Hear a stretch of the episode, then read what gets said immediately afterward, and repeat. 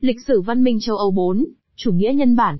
Chủ nghĩa nhân bản tự bản chất là một trào lưu phản kháng, với mục tiêu trước tiên là chống lại hệ thống quảng bá văn chương và khoa học đương thời. Nhưng nguồn gốc sâu xa hơn của tinh thần phản kháng là sự bất ổn nội tâm của những nhóm người trong xã hội với cuộc sống đô thị hóa, trong đó phong cách tiếp cận thuần lý của họ, trong xã hội gặp xung đột với các giá trị truyền thống và lớp người này, không tìm thấy một mẫu mực nào trong truyền thống giáo dục gia đình làm gương, cho ý thức rèn luyện nhân cách của họ. Benedicta, Van Mường, giáo sư văn chương cổ điển, Đại học Munchen để tìm nguồn gốc của chủ nghĩa nhân bản châu Âu, chúng ta phải trở về nước Ý, hay chính xác hơn là đến Florence, một thành phố thương mại giàu có nằm trong vùng Tuscana ở miền Bắc nước Ý. Đặc điểm của Cộng hòa Florence là, chưa bao giờ có một vị hoàng đế hoặc giáo hoàng đóng đô ở đó, nhờ thế mà những trào lưu văn hóa tiến bộ có xu hướng xây dựng nhân sinh quan mới, trật tự xã hội mới có thể phát triển tự nhiên, không gặp sự cấm đoán từ lúc mới thành hình trong trứng nước. Lĩnh vực thương mại của Florence cũng có nhiều thuận lợi đặc biệt so với những nơi khác. Khắp châu Âu trong thời Trung Cổ, mọi hoạt động kinh tế đều bị điều khiển và kiểm soát bởi các thế lực vương triều và giáo hội. Mỗi hoạt động của thương nhân đều bị khống chế bởi các phường hội cưỡng bách. Các tổ chức này kiểm soát sản xuất, quy định lương tiền giá cả và quy định cả thị phần tối đa cho từng hội viên. Trong thế giới kinh doanh bị khống chế chặt chẽ đó, mỗi người trong thực tế chỉ có thể thực hiện một nghề nghiệp duy nhất trong suốt cuộc đời, tra chuyển con nối. Florence là một ngoại lệ hiếm hoi. Vương triều và giáo hội không áp đặt quy định gì ngặt nghèo mà để cho từng cá nhân, kể cả thương gia được tự do hoạt động. Truyền thống phường hội cũng tự do hơn, và mỗi người có thể đăng ký vào hai hoặc ba nghề kinh doanh khác nhau.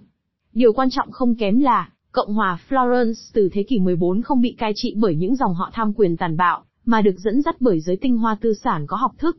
Trong thời Trung Cổ, người Ý nói chung và người Florence nói riêng, vẫn luôn luôn tự hào về quá khứ La Mã của mình. Sức thu hút của văn hóa La Mã dù có giảm theo thời gian, nhưng chưa bao giờ mất hẳn trong giới học thuật.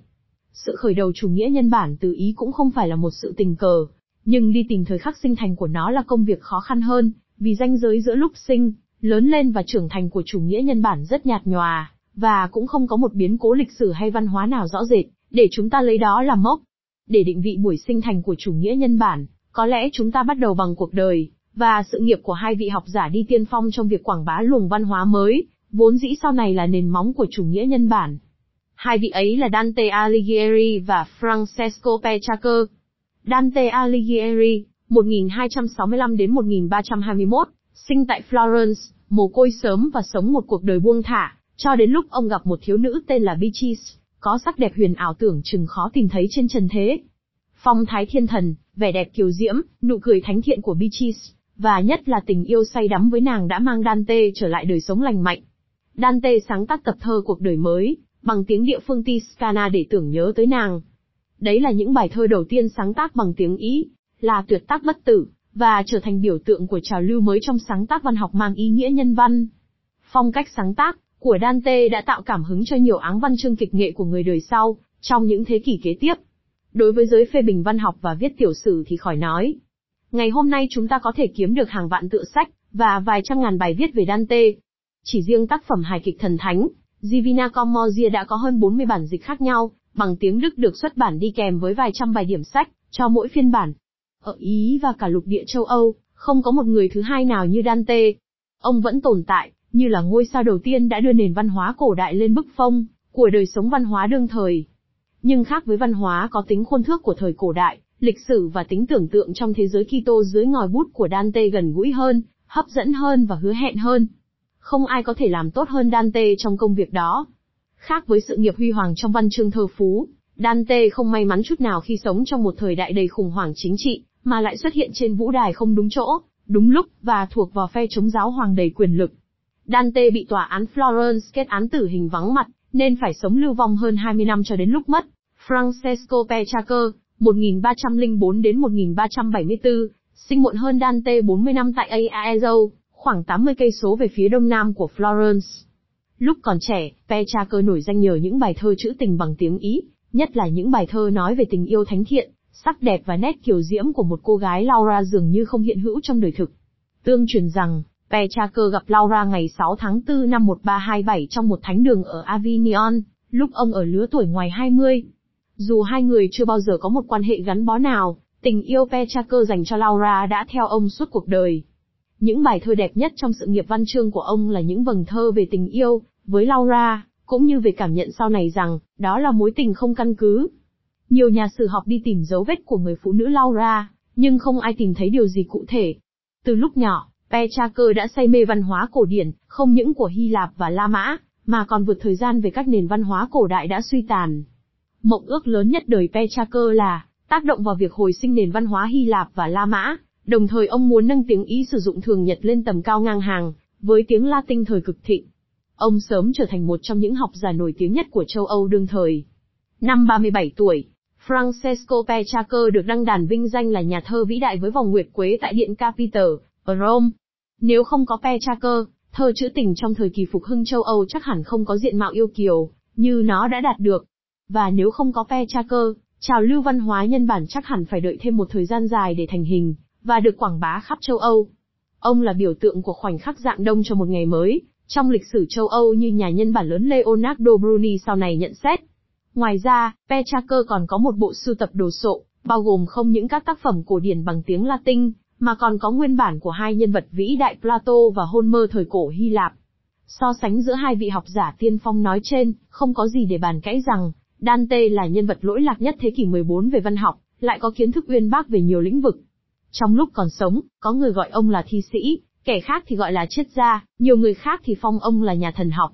Cuộc đời Dante không được trải nghiệm nhiều về hòa hợp và ngọt ngào, nhưng thơ phú của Dante đã để lại cho chúng ta cảm nhận thật gần gũi về sự hài hòa, và tâm trạng yên bình như nhìn thấy thiên đường trên trần thế. Tình yêu lãng mạn, tính thánh thiện của con người, và giá trị nhân văn là những món quà vô giá mà Dante để lại cho hậu thế, không riêng gì đối với giới học thuật, mà cho cả đại chúng dân gian. Nhưng khi Dante chết đi, vẫn chưa có một trào lưu gì kế tục. Có lẽ Dante đã đi trước quá sớm, khi nền văn chương nghệ thuật trong xã hội chưa đủ chín mùi để tiếp thu. Petrarca, ngoài tính chất lãng mạn như Dante, còn có những hoạt động thực tiễn khác trong xã hội. Ông có một bộ sưu tập phong phú các tác giả Hy Lạp cổ đại, mặc dù ông không phải là người tinh thông tiếng Hy Lạp cổ. Ông cùng với một số bạn bè là tác giả của sáng kiến mới về một nền giáo dục nhân bản, lấy Studia Hum Anitatis của thời cổ đại làm nền móng, thích ứng với nhu cầu mới của xã hội đương thời để đưa vào nội dung giáo dục. Trong thời gian Petrarca còn sống, Florence đã chứng kiến một trào lưu văn hóa mới được trỗi dậy trên đường tiến, đến chủ nghĩa nhân bản sau này, trong đó Petrarca và người bạn thâm giao Giovanni Boccaccio là hai gương mặt tiêu biểu. Vì thế, chúng ta có thể xem khoảng thời gian thành danh của Petrarca là điểm khởi đầu của chủ nghĩa nhân bản. Ấy là thời gian từ 1330 đến 1350. Đến giữa thế kỷ 15, nó đã vượt dãy núi Alps để đến Hungary, Bohemia, Ba Lan, Đức, Hà Lan, Anh, Pháp và bán đảo Tây Ban Nha với tốc độ khác nhau trong mỗi nước. Sinh viên và học giả khắp nơi đổ về ý như đi hành hương, họ thu thập sáng kiến và mua sách vở mang về nước. Ngược lại, cũng không ít nhà nhân bản ý đến các nước đó trong thời gian dài ngắn khác nhau, với tư cách là sứ thần, học giả vương triều hay giáo sư đại học. Luồng giao lưu này làm cho việc quảng bá chủ nghĩa nhân bản được thực hiện nhanh chóng hơn, quan hệ và ảnh hưởng lẫn nhau giữa các học giả kháng khít hơn, mặc dù các đặc tính hình thành trong từng quốc gia có ít nhiều khác biệt. Đến đây, xin có ghi chú nhỏ. Thuật ngữ chủ nghĩa nhân bản humanism không phải do người đương thời sáng chế, mà do những nhà sử học thế kỷ 19 đặt tên cho trào lưu văn hóa thế kỷ 14 trên 15, trong mối liên hệ với hệ thống giáo dục Studia Humanitatis của thời cổ đại. Trong hệ thống giáo dục đó, con người được đào tạo về lý luận, ngôn ngữ và những ngành liên quan để không ngừng nâng cao bản sắc con người, trong quan hệ xã hội.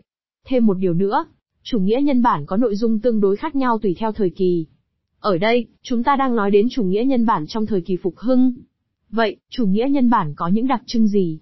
Trong số những người được gọi là nhà nhân bản, rất ít người là triết gia mà đa số là các nhà đạo đức học, ngôn ngữ học, văn chương và lịch sử. Tinh thần chung của những người ưa chuộng chủ nghĩa nhân bản là sự đón nhận nồng nhiệt nguồn văn chương triết học thời cổ đại, được viết bằng tiếng Hy Lạp cũng như tiếng Latin. Vốn xuất phát từ Florence, chủ nghĩa nhân bản ý tỏ ra là gắn liền với ý thức hệ tư sản mang tính chất kinh doanh, thị thành và tiền tư bản. Tuy nhiên nó cũng rất thích hợp và hữu ích trong những nước khác, nơi mà giới tư sản mang những tính chất xã hội khác. Một cách tổng quát, chủ nghĩa nhân bản đi tìm những khái niệm mới để thay thế, cho hệ thống tư tưởng cũ theo trật tự đẳng cấp trong xã hội trung cổ. Khái niệm này, một mặt có xu hướng nghiêng về chủ nghĩa tự do cá nhân, mặt khác quảng bá cho mối quan hệ huynh đệ, giữa những con người tương đối không khác nhau nhiều.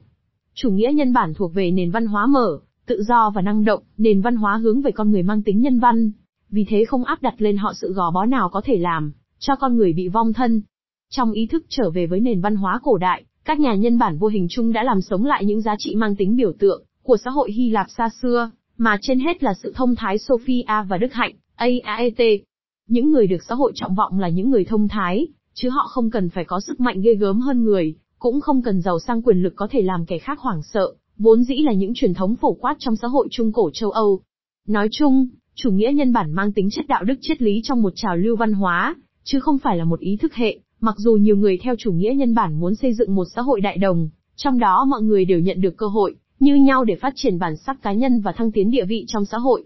Tất nhiên không phải ai cũng có thể vươn lên các vị trí quyền lực cao, nhưng lấy thí dụ Cộng hòa Florence, nhờ hiến pháp rất tiến bộ và các nhà cai trị có học thức, sự tham dự của tầng lớp tư sản có học, vào guồng máy chính trị đương thời ngày càng nhiều, qua đó, tự do và pháp chế ngày càng có sức nặng trong hệ thống quyền lực. Khác với văn chương nghệ thuật trung cổ trước thế kỷ 15, những người nhân bản đặt các đối tượng thần thánh lùi về sau hậu trường, để đưa con người thế tục ra bức phong phía trước cuộc sống. Xu hướng này được danh họa Piero della Francesca, 1420 đến 1492, gửi gắm vào bức tranh Flagellation ở Price bên dưới, một bức tranh làm điên đầu các nhà phê bình hội họa suốt cả 500 năm sau. Bức tranh diễn đạt cảnh Đức Chúa Trời bị tra tấn bằng roi ở xa xa phía sau, ngụ ý rằng đề tài thần thánh vẫn còn tồn tại trong xã hội, nhưng đã trở nên thứ yếu. Nổi bật hơn phía trước là ba người đàn ông ăn mặc bảnh bao, áo quần sặc sỡ theo phong thái thời kỳ phục hưng. Họ đang bình thản bàn luận chuyện riêng tư, không hề quan tâm đến những gì xảy ra đằng sau, không ném một ánh mắt cảm thông với dáng dấp đau khổ của Chúa, cũng không cần nghe tiếng kêu than và tiếng roi xé ruột của màn tra tấn. Trong trào lưu nhân bản, tinh thần phê phán là một tính chất vô cùng nổi bật. Trên con đường phục hưng các lý tưởng thời cổ đại, họ quan sát thật kỹ càng mọi biến cố xảy ra trong xã hội hiện tại. Họ không những tìm kiếm và phê phán các sách vở tài liệu có nội dung sai lạc, mà còn có tầm nhìn nghiêm khắc hướng về các cơ cấu tổ chức và phương cách hành động của chúng. Và trên quan điểm của người trí thức, tổ chức quan trọng hàng đầu trong mọi tổ chức là giáo hội và bộ máy thần quyền ở Rome. Trong ý nghĩa đó, nhà nhân bản vĩ đại nhất, Erasmus có thể được xem là người đã sinh ra quả trứng đầu tiên của phong trào cải cách tôn giáo. Kể từ đây, giáo hội được đặt trên bàn mổ của các nhà nhân bản. Mỗi động thái của giáo hội đều được quan sát kỹ lưỡng, mỗi lý giải trừu tượng xa rời cuộc đời thế tục đều được mổ xẻ phê phán. Thái độ đó, dù chưa giúp gì cho một cuộc đấu tranh quyết liệt giữa thần quyền và thế tục, nhưng đã mở đường cho những tư tưởng muốn tách rời tôn giáo ra khỏi chính trị, khoa học và triết học trong những thế kỷ tiếp theo. Con người, chứ không phải là thần thánh, trở thành đối tượng trung tâm của văn chương thơ phú, phong cách viết lịch sử, sáng tác hội họa, điêu khắc. Nghệ thuật thời cổ đại được xem là khuôn thước vì nó phản ánh lại thiên nhiên, vốn dĩ là người mẹ sinh thành nên nghệ thuật. Danh giới giữa các dòng họ hoặc giai tầng trước đây trong xã hội trở nên lu mờ. Quan niệm của cộng đồng về giàu sang và thứ bậc mặc dù chưa thay đổi tận gốc, nhưng trình độ hiểu biết và phẩm hạnh của từng cá nhân được xem là tiêu chí quan trọng hơn, trong sự phân biệt giá trị giữa người này người kia. Một hiện tượng đặc thù của trào lưu nhân bản Ý là, sự vươn lên của người phụ nữ trong các vai trò chính trị và xã hội, đặc biệt là phụ nữ trong các gia đình quyền quý. Những nhà nhân bản Ý không có mảy may thắc mắc nào về việc đào tạo tri thức văn học và cả triết học cho con cái, đối với con trai cũng như con gái. Nhờ được thụ hưởng nền giáo dục nhắm đến việc rèn luyện nhân cách và phẩm hạnh, nhất là trong các tầng lớp cao trong xã hội, người phụ nữ tự tin hơn, bản sắc cá nhân của họ vững chãi hơn, địa vị xã hội của người phụ nữ Ý cũng được nâng cao hơn trong thời kỳ này.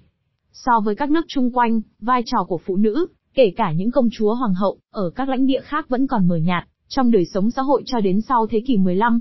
Về hướng đi cụ thể, những người nhân bản đòi hỏi trước hết một cuộc cải tổ giáo dục sâu rộng, nhằm tiến đến một hệ thống giáo dục, trong đó con người có cơ hội tự phát triển nhân cách bằng tri thức và phẩm hạnh. Họ tranh luận với nhau để tiến đến việc thành lập chương trình học dựa vào các ngành văn phạm, hùng biện, thi ca, lịch sử và đạo đức học. Các ngành học này vốn là những ngành căn bản của Studia Humanitatis thời cổ đại, qua năm tháng đã thay đổi nhiều nhưng chưa bao giờ mất hẳn. Nhờ sự phục hồi của các nhà nhân bản, kiến thức về văn hóa truyền thống Hy Lạp cũng như La Mã ngày càng được phổ biến rộng. Một khía cạnh khác của trào lưu nhân bản là sự mở rộng ra ngoài lĩnh vực thuần văn học nghệ thuật cổ đại, để dần dần tiến ra những ngành hiện đại như kiến trúc, điêu khắc, âm nhạc và trong khoa học là toán, vật lý, thiên văn học. Người ta ghi nhận trong chương trình học đó một phương tiện rất hiệu quả là quan điểm mới về lịch sử do Leonardo Bruni, 1369 đến 1444, triển khai và quảng bá. Trong thời Trung Cổ, tư duy về lịch sử luôn luôn mang tính chất trung quả luận, và hướng đến mục đích phục vụ đại đồng. Nó tìm cách lý giải các dữ kiện lịch sử trong khuôn khổ trật tự định sẵn, của Thượng Đế. Ngược lại, cách phán xét lịch sử của Bruni đặt trọng tâm vào thời gian thực trong đời sống thực, và hướng về từng con người thực trên trần thế. Với quan điểm đó, xã hội có thể cống hiến cho từng công dân của nó, điều kiện thuận lợi nhất để có một đời sống sinh động. Từ quan điểm đó và với tư cách là quan đại pháp đứng đầu guồng máy cai trị trong Cộng hòa, Bruni cố gắng thiết lập một mô hình hoạt động trong xã hội, nơi đó con người, chứ không phải thần thánh, được đưa vào trung tâm để quan sát, tìm hiểu và phán quyết. Colucci San Utati, nhà nhân bản thuộc thế hệ đầu tiên, thì chú trọng nhiều hơn đến lý luận và hùng biện, rhetoric. Trước hết cần nói thêm rằng, hùng biện trong thời kỳ phục hưng không chỉ là ăn nói thuyết giảng, mà nó bao hàm nội dung về ngôn ngữ, văn chương, kỹ năng viết và diễn đạt ý tưởng, cũng như kỹ năng chăm sóc các mối quan hệ xã hội. Sự rèn luyện trong ngành này trở thành tiêu chí không thể thiếu đối với luật gia, trưởng khế, công chức nhà nước, sứ thần và những người làm trong các phái bộ ngoại giao. Ngành hùng biện rất được sinh viên ưa chuộng, không những vì tự nó đã có tính hấp dẫn, mà còn do hoạt động không mệt mỏi của San Utati. Ông viết nhiều bài luận chiến sâu sắc, đọc những bài diễn văn lôi cuốn, những lời hiệu triệu về tình yêu tự do, và sự tự hào của người dân Florence trong việc chống xâm lăng. Người ta ví von rằng, một bài bút chiến của San Utati có sức mạnh bằng một nghìn kỵ binh, hoặc như đối thủ của ông ở Milan, Gian Galileo do Visconti thú nhận, bằng phong cách thượng đẳng trong các bức thư, Coluccio San Utati đã gây cho tôi nhiều thiệt hại hơn cả một đạo quân. Những bức thư sắc sảo của San Utati đã làm ông nổi tiếng hơn trong giới học thuật, và trở thành khuôn mẫu cho các văn kiện ngoại giao. Với những đặc trưng mới mẻ nói trên, trào lưu nhân bản được giới học giả Ý và các nước chung quanh dễ dàng tiếp thu. Trước hết, tự bản thân chủ nghĩa nhân bản đã hàm chứa những thành tố nhân văn đủ mạnh, và uyển chuyển để thích ứng với đòi hỏi của mọi người trong xã hội. Lấy thí dụ về Dante. Mọi sách vở ở Tây La Mã trong thời Trung Cổ đều được viết bằng tiếng Latin, cho nên chỉ phục vụ cho một thiểu số có học. Dante là người đầu tiên làm thơ bằng tiếng Ý. Ông hăng hái quảng bá cho trào lưu sáng tác bằng tiếng mẹ đẻ, cho nên đã tạo cảm hứng cho một trào lưu rộng rãi trong châu Âu. Từ đó, văn chương thơ phú được ngâm nga truyền tụng trong mọi giới, mở rộng vòng ảnh hưởng của văn hóa mới lên cộng đồng, từ giới Hàn Lâm đến những người bình dân không biết chữ. Những bài thơ hay bằng tiếng mẹ đẻ được truyền miệng dễ dàng đến mọi người. Sự thành hình ý thức quốc gia, theo nghĩa tích cực, cũng nhờ thế phát triển nhanh chóng. Dante có thể xem là người khai sinh ra ngôn ngữ Ý trong văn chương, là người có công lớn trong việc phát triển bản sắc dân tộc Ý, từ đó xu hướng này lan sang cả cộng đồng châu Âu. Sự lan truyền nhanh chóng của chủ nghĩa nhân bản trong xã hội được ghi nhận, qua số lượng ngày càng đông sinh viên quan tâm đến triết học cổ điển, từ đó thành hình những nhóm làm việc kết nối những người có cùng quan tâm đến các công trình của những tác giả thời cổ đại. Hơn thế nữa, quan tâm đặc biệt của họ còn thể hiện qua việc tìm tòi các công trình quý giá đang còn thất lạc. Tiến bộ về ngành khoa học nhân văn còn thể hiện qua những phương pháp khảo sát các văn bản thời cổ đại, từ đó kiến thức về văn hóa Hy Lạp và La Mã ngày càng đầy đủ hơn. Với sự lan truyền chủ nghĩa nhân bản từ Ý sang phía Đông, Tây và Bắc, đại biểu cho trào lưu nhân bản trong từng vùng tất nhiên không phải là người Ý, và tính chất của trào lưu ấy ở địa phương, cũng mang tính chất khác với nguyên thủy của Ý, điều này cũng dễ hiểu. Studia Humanitatis là lời giải cho nhu cầu về xã hội và văn hóa. Ở những nước mà cấu trúc kinh tế, xã hội và văn hóa khác Ý, thì tất yếu nhu cầu ấy cũng khác nhau, tương quan giữa người đương thời và văn hóa cổ đại cũng khác nhau. Nhưng điều này không ngăn cản tính nhất quán trong châu Âu, về các giá trị nền tảng so với trào lưu nhân bản ở Ý, con người luôn luôn chiếm vị trí trung tâm trong văn hóa và xã hội. Các hoạt động đều nhắm tới việc tạo dựng cho con người có cơ hội tự trao dồi nhân cách và phẩm hạnh. Chủ nghĩa nhân bản không chỉ được ưa chuộng và thảo luận giữa các học giả trong khuôn viên đại học và các trường cao cấp, mà dần dần lan rộng ra mọi tầng lớp học thức khác như doanh nhân, lãnh chúa và cả giáo hoàng. Một thí dụ sống động là dòng họ Medici ở Florence, trong đó nhiều thế hệ liên tục đều là người ưa chuộng chủ nghĩa nhân bản, và tích cực quảng bá trào lưu văn hóa ấy ra xã hội Ý và cả châu Âu. Dòng họ Medici khởi đầu thành danh bởi những người doanh nhân giàu có, thành đạt trong lĩnh vực thương mại và ngân hàng, được người Florence trọng vọng, nắm quyền bính chính trị trong Cộng hòa Florence, có người trở thành giáo hoàng La Mã. Thí dụ vài nhân vật, Giovanni Bicchi de Medici là người giàu nhất trên bán đảo Ý. Cosimo de Medici xây dựng Banco Medici thành một ngân hàng tiếng tăm ở châu Âu. Giovanni de Medici trở thành giáo hoàng Leo 10 năm 1513.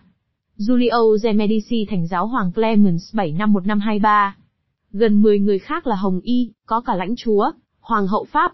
Suốt 200 năm kể từ giữa thế kỷ 14, đời sống văn hóa của Cộng hòa Florence, cũng như của Y nói chung luôn luôn gắn liền với tên tuổi dòng họ Medici, mà đấy là những người quảng bá tích cực cho chủ nghĩa nhân bản, cho nên trào lưu này bám dễ nhanh chóng vào xã hội nước Ý đương thời. Thế kỷ 14 và 15 của Cộng hòa Florence là thế kỷ của chủ nghĩa nhân bản. Mạnh hơn cả gia đình Medici là tác động của ba nhà nhân bản tiếng tăm đương thời, những người đã trị vì Cộng hòa Florence hơn 2 phần 3 thời gian trong vòng 100 năm, từ giữa thế kỷ 14. Họ không chỉ là những người ngưỡng mộ, ủng hộ thụ động, mà là những chính trị gia có quyền lực và học giả nhân bản uyên thâm, mỗi người ghi lại những dấu ấn khác nhau lên đời sống văn hóa của Florence, và cả nước Ý nói chung. Ba vị đó là ai? Thứ nhất, Coluccio San Utati là học giả về đạo đức học. Trong việc nghiên cứu văn hóa cổ đại, không những ông kế thừa hết tinh hoa của Marcus Tullius Cicero, mà còn nâng nghệ thuật viết thư, văn phạm và hùng biện lên một tầm cao, trở thành mẫu mực cho các bài bút chiến và văn thư ngoại giao. Thứ hai, Leonardo Bruni là một dấu chấm hết cho quan điểm lịch sử cổ điển mang tính chất thần học, để xây dựng quan điểm khảo sát lịch sử lấy con người thế tục, trong xã hội đời thực làm trung tâm. Thêm vào đó, nếu như San Utati đã nhiều lần nhắc nhở, đến nhiệm vụ của công dân trong một xã hội nhân bản, thì Bruni còn đi xa hơn khi nói, từng cá nhân chỉ có thể đạt đến sự toàn thiện cao nhất trong một xã hội phục vụ cho con người. Thứ ba, Park Chiolini là nhà văn, chuyên gia dịch thuật, đã làm việc với tính cách tông đồ của bốn đời giáo hoàng La Mã. Việc trở về khai thác, sử dụng và triển khai văn chương nghệ thuật thời cổ đại là tính chất nền tảng của chủ nghĩa nhân bản, cũng như phong trào phục hưng đi kèm với nó. Như Leonardo Bruni nhận xét một cách hãnh diện, ngay cả kiến thức của văn chương Hy Lạp, vốn dĩ bị chôn vùi trên đất Ý hơn 700 năm, nay được Cộng hòa chúng ta đánh thức dậy. Bruni muốn làm một sự so sánh mang tính ẩn dụ rằng, Florence chính là Athens của thế kỷ 15. Chúng ta không đi sâu vào khía cạnh triết học của trào lưu nhân bản, nhưng cũng cần là một cước chú nhỏ. Dù tư tưởng của hai thầy trò Plato và Aristotle thời cổ đại Hy Lạp đều đặt trên một nền tảng như nhau, trào lưu nhân bản có xu hướng thiên về tư tưởng của Plato hơn là sử dụng các học thuyết của Aristotle. Điều này dẫn đến hệ luận là nền giáo dục theo chủ nghĩa nhân bản dần dần từ bỏ nội dung và phương pháp giảng dạy của phái kinh viện vốn dĩ được bám rễ từ lâu trong các tu viện và các đại học có xu hướng theo Aristotle. Ngoài ảnh hưởng của tư tưởng Plato, các nhà nhân bản còn đặt lại một vấn đề cốt lõi của Kitô giáo cho rằng tất cả mọi chi tiết của hoàn vũ đều được thượng đế sắp đặt phán bảo. Hơn thế nữa, họ nghi ngờ tính chính danh của nhà nước thần quyền, mà cơ cấu quyền lực là tòa thánh Rome và các giáo phận. Vì thế, chủ nghĩa nhân bản tất yếu gặp sự chống đối của giáo hội đối với trào lưu văn hóa mới này. Cuộc đấu tranh tư tưởng giữa thế tục và thần quyền bắt đầu đi vào một khúc quanh mới. Cũng không có gì ngạc nhiên khi chúng ta thấy chủ nghĩa nhân bản đã nhanh chóng bám rễ vào xã hội Ý và ảnh hưởng lên các trào lưu văn hóa châu Âu kể từ thế kỷ 15. Cộng hòa Florence cũng như Venice, Genoa và Milan là những mẫu mực của châu Âu về thương mại và giàu có. Bologna, Padua e là mẫu mực về giáo dục đại học, Rome là biểu tượng cho quyền lực, cho nên Ý được xem như thánh địa cho những ai yêu chuộng chủ nghĩa nhân bản và trào lưu văn hóa mới. Đến cuối thế kỷ 15, chủ nghĩa nhân bản đã được phổ biến rộng trên khắp lục địa châu Âu. Học giả các nước tìm cách sử dụng sáng kiến từ Ý và thích ứng vào hoàn cảnh văn hóa địa phương. Những gương mặt tiêu biểu đầu tiên có thể kể là Robert Gagin và Lefrère Etable sở Pháp, Rudan Agricole, Conrad Keetis và Johann Reoplin ở Đức, William Grokin, Thomas Linacre và John Colet ở Anh.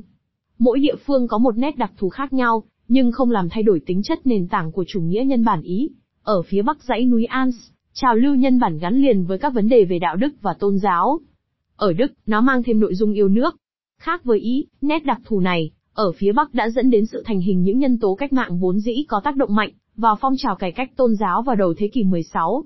Ở Pháp, nhà nhân bản thuộc thế hệ thứ hai Gilao Bắt tiếp tục đặt trọng điểm vào triết học cổ điển, trong lúc nhà nhân bản Tây Ban Nha Hoan lúi Advice thì thiên về các vấn đề đạo đức và xã hội đương thời. Thomas Morris của Anh thì cá nhân hóa những xung đột nội tâm của các nhà nhân bản Kitô. Nhà nhân bản lớn Erasmus của Hà Lan thì kết nối các tính chất kể trên. Ông nghiên cứu văn hóa cổ đại, giáo dục và luân lý học, đồng thời giữ khoảng cách với phong trào cải cách tôn giáo trong giai đoạn phát triển cực đoan. Trong lúc trào lưu nhân bản là thành tố quan trọng thúc đẩy sự ra đời cuộc cải cách tôn giáo thì oái âm thay, nó cũng bắt đầu tàn lụi khi cuộc cải cách đang dâng lên cao độ. Nền tảng tự do khoan dung của chủ nghĩa nhân bản, với một viễn kiến xa rộng phải nhường chỗ, cho sự chia rẽ hận thù mang tính chất học phái. Và các cuộc chiến tranh vô nghĩa đi liền sau đó, trên khắp lục địa đã hủy diệt môi trường cần thiết, cho chủ nghĩa nhân bản tiếp tục phát triển. Nhưng dù sao, nền văn hóa châu Âu trong thế kỷ 16, và các thế kỷ tiếp theo vẫn mang đậm dấu ấn từ các thành quả đạt được, trong trào lưu nhân bản. Trong mối tương quan với văn hóa Kitô thời hiện đại, giáo sư Alexander Swan nhận xét như sau, chủ nghĩa nhân bản, với những gương mặt tiếng tăm chúng ta đã biết, tất nhiên không chỉ là những triết lý mang tính lý thuyết, chủ nghĩa đó đã khắc đậm dấu ấn lên toàn bộ nền văn hóa, giáo dục và chính trị châu Âu cũng như, tại các nước khác chịu ít nhiều ảnh hưởng của châu Âu. Chủ nghĩa nhân bản thời hiện đại, với sự thành hình từ nguồn gốc triết lý của nó, vừa là sự tiếp nối đồng thời cũng đối chọi với giáo lý Kitô, vừa là ái lực trên một vài khía cạnh, nhưng cũng nhiều lúc là sự phủ quyết từ gốc rễ với văn hóa Kitô. Bằng thái độ thoát ly khỏi sự giám hộ của tôn giáo, con người nhân bản, trong thời đại phục hưng đã tạo một thế đứng độc lập cho triết học và khoa học, một giá trị mới cho con người châu Âu hiện đại. Từ thế giới quan làng xã của xã hội trung cổ, họ bước sang tư duy cởi mở của con người mới trong kỷ nguyên hiện đại. Cho dù xu hướng này chưa trở thành một trào lưu không thể nào đảo ngược, nhưng nó đã tạo nên một biểu tượng mới, tạo cảm hứng cho những thế hệ đi sau. Hệ tư tưởng của lục địa châu Âu đạt đến một khúc quanh mới có nhiều hứa hẹn. Để kết thúc phần này, xin mượn lời giáo sư Ilan Rachum, bản sắc của người châu Âu hiện đại khó có thể phát triển như hiện nay, nếu không có những thành quả gặt hái được từ chủ nghĩa nhân bản, trong thế kỷ 14 và 15, vốn dĩ là dòng văn hóa chủ đạo của phong trào phục hưng. Cáo lỗi, vì khuôn khổ giới hạn của báo mạng, bài này xin bỏ qua một số vấn đề cũng lý thú về chủ nghĩa nhân bản, triết lý đạo đức học, khoa học tự nhiên, cuộc đời những nhà nhân bản lớn, phát triển tại các nước Tây Ban Nha, Pháp, Anh và Đức. Xin cáo lỗi cùng bạn đọc và hẹn dịp khác.